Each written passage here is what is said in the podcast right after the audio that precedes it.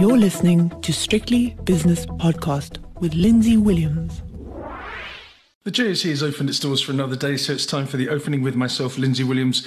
Good morning. Let's go straight to corporate news from South Africa and have a look at the Stock Exchange News Service, where we've had results out today from DRD Gold. As yet, no real trade in that counter. Bidcorp has come out with its year end results, and the share price has received some tentative bids. It's 2.4% higher in early and thin dealings. And CAP, and don't forget, CAP came out with a trading update last week, which really stunned the market. The share price, I think, on that day was something like 8% higher. And this morning, obviously, all those results more or less anticipated because of the trading update, but nonetheless, it's up 1.1%. Let's go now to the spot prices where there's some action, uh, particularly on commodities. Let's start with currencies though. Uh, the rand is just um, still just above 17. Dollar rand is 1703. British pound against the rand 2014. And the euro rand is 1695 with the euro dollar 0.9955. I'm going to have to come up with some other way of saying this instead of the point. Uh, maybe I'll just say 99.55, and you'll know what I mean. Uh, British pound against the US dollar is 118.30. In the States last night, the Dow Jones fell again by nearly half a percent. The S&P was a little bit better off by only falling just over 0.2%, and the Nasdaq was even better off because it was flat. This morning in London, the FTSE is down a third of a percent, the DAX is down 0.2, and the CAC 40 is 0.15% weaker, so very quiet there.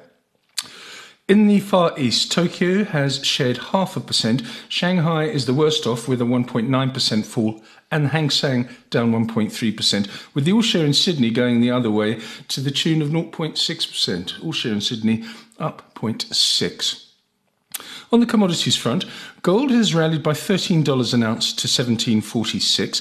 Platinum by 9 has fallen 9, excuse me, to $866 an ounce, and palladium is down just $4 to 1967. Now here's the interesting one. When I go to the uh, oil sector, Brent crude oil is now $100.62 per barrel, up 0.4%. Earlier this week, late last week, it was down at around about 92, 93. So it's a really, really big move for Brent crude oil. And uh, West Texas crude is $93.81, which is just very slightly higher. Natural gas prices have pulled back. They were nearly 10 yesterday, now 9.37. And other commodities in focus today, wheat price up uh, nearly 2% last night in Chicago. Otherwise, pretty quiet. Uh, iron ore down 1.4%, by the way. Uh, the US 10 year Treasury yield is responding to persistent inflationary fears, which will be laid out by Jerome Powell at the Jackson Hole Central Bankers meeting in the United States of America on Thursday and Friday. 3.06% for the US 10 year. Uh, the South African 10 year bond yield it's, not, it's behaving itself, but um, it's 10.35%, which is just one basis point higher. Uh, as for Bitcoin, that is um, very quiet at the moment. It's 21,275, which is flat. And the S&P 500 futures looking forward to the real market on Wall Street opening at uh, half past three our time. It's now down uh, 0.3%, but no great shakes there. Let's go now to the early movers on the JSE.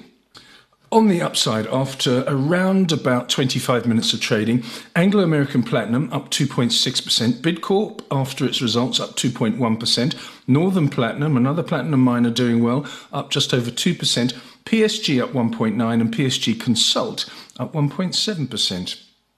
On the downside, Hammerson, that's been really, really active recently. Um, 3.4% weaker. Steinhoff down 2.4. NEPI Rockcastle is 2.1% down. Anglo Gold Ashanti 1.6% weaker. And Tsogo Sun has given up 1.3%. Now, the major indices, pretty quiet morning, but let's have a look at them anyway.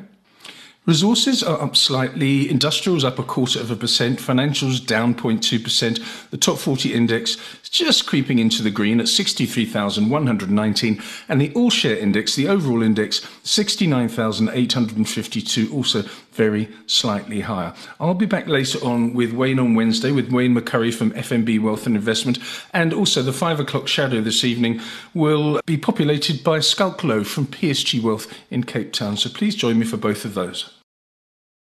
The views and opinions expressed in these podcasts are those of Lindsay Williams and various contributors and do not reflect the policy, position, or opinion of any other agency, organisation, employer, or company associated with strictlybusinesspodcast.com.